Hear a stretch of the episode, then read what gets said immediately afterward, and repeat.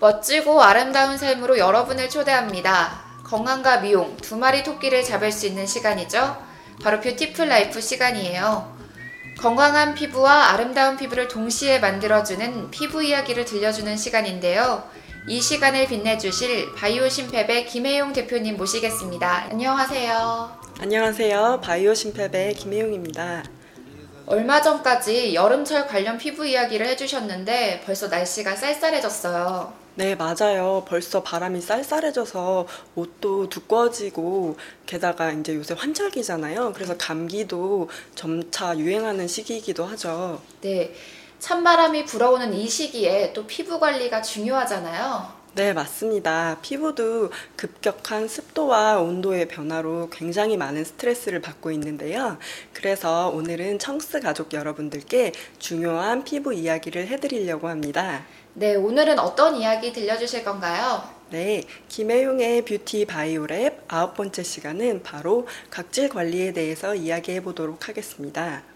각질 관리가 중요하다고 정말 많이 들어봤는데 정확히는 잘 모르겠어요. 네, 맞아요. 많은 분들이 각질 관리라고는 많이 들어보셨는데 바로 각질이 피부의 어떤 부위인지를 잘 모르실 거예요. 피부는 보통 표피층과 진피층 그리고 피하 지방층으로 구성되는데요. 그 중에서도 표피층은 다시 기저층, 가시층, 과립층, 그리고 각질층의 총 네 가지 층으로 구성이 되어 있어요. 아, 네. 이렇게 또 새로운 사실을 배우게 되네요. 네, 많은 분들이 더 많은 어, 정보를 알고 계셨으면 좋겠는데요. 이어서 이야기를 계속하자면 각질층은 가장 위에 존재하는 층으로서 기저층에서 각질 세포가 생성되어 위로 성숙 과정을 거치면서 올라오게 되거든요. 이때 올라오게 되고 각질층으로 올라온 세포는 어, 생명력을 잃으면서 하얗게 비늘처럼 변해서 탈피 과정을 거치게 돼요. 우리가 흔히 각질을 제거한다고 할 때 바로 이렇게 하얗게 탈피되어 버린 부분을 제거하는 게 됩니다.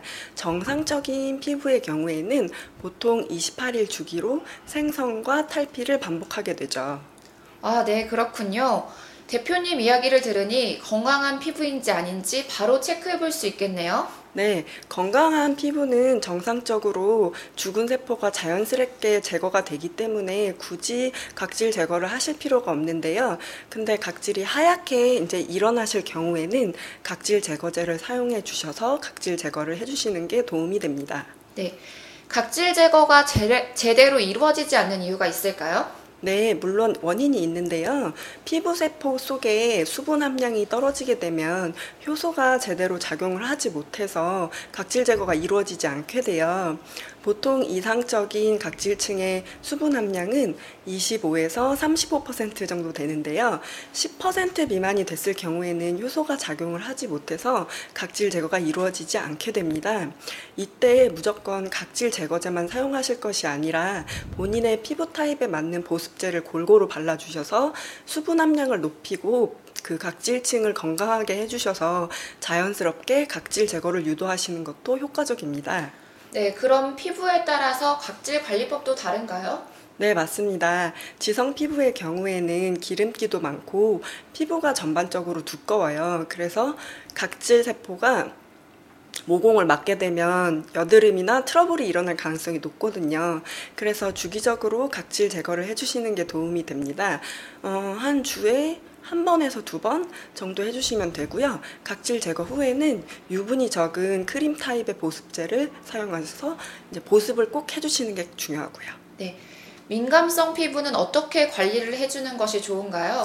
민감성 피부는 각질 제거를 사용했을 때 피부가 손상될 우려가 있으므로 각질 제거를 하지 않아 주시는 게 효과적이고요. 음, 이제 성분이 순한 제품들로 에센스나 토너를 꾸준히 사용하셔서 관리를 해주시면 각질 제거하는 데 도움이 되겠습니다. 네, 또 하나 이렇게 배웠네요. 저는 건성 피부인데요. 건성 피부는 어떻게 관리하나요? 건성 피부 같은 경우에는 각질 제거를 최소화해 주시고요. 각질 제거한 후에 관리가 중요한데요. 어, 알코올 함량이 적은 에센스나 토너를 화장솜에 이제 충분히 묻히신 다음에 얼굴에 한 5분 정도 올려주시고 난 후에 바로 이제 본인 피부 타입에 맞는 크림 타입의 보습제를 충분히 듬뿍 발라주셔서 수분 증발을 막아주셔서 피부를 건강하게 해주시면 도움이 됩니다. 네.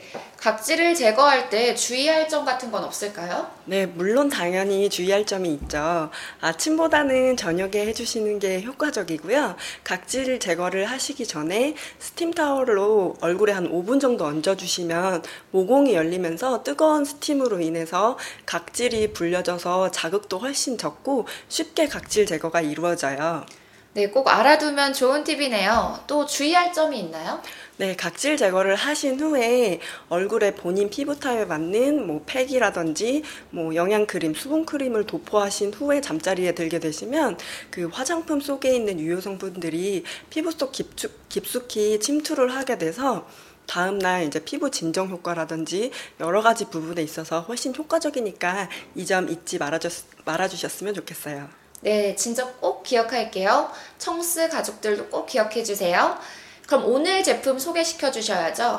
네, 각질 관리 후에 민감해지고 예민해진 피부를 진정시켜주고 촉촉하고 매끄럽게 만들어드릴 파트라신 제품을 소개해 드릴게요. 바로 기초 4총사인데요. 파트라신 펩타이드 에센스 multi-skin booster와 스킨케어 세럼, intensive care 로션, 마지막으로 intensive 펩타이드 크림입니다. 이 기초 제품 4총사가 각질 제거 후에 어떤 효과를 주는 건가요?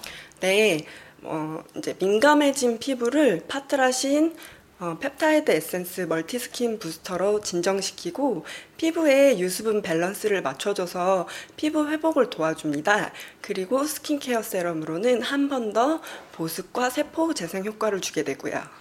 그러면 intensive care 로션과 intensive 펩타이드 크림의 효과는 어떤 건가요? 네, intensive care 로션으로는 콜라겐 합성을 촉진시켜주고요. intensive 펩타이드 크림으로는 피부에 얇은 막을 생성하게 해서 수분을 잡아준과 동시에 항산화와 주름 개선 성분을 피부 속 깊숙이 침투시켜서 가을철 각질 어, 수분 관리와 전체적인 피부 관리를 동시에 효과적으로 하실 수 있는 제품들이에요. 그리고 각 제품들을 사용하실 때에는 미리미리 충분하게 다 흡수를 시켜 주신 후에 다음 제품을 사용하시는 것이 훨씬 효과적입니다. 네, 진짜 기초 제품 4총사만 있으면 완전 든든하겠네요. 네, 맞아요. 청스 가족 여러분들께 요번 이제 건조해지는 가을철에 저희 제품으로 관리를 잘 하셔서 건강하고 매끄러운 피부 되셨으면 좋겠어요. 네.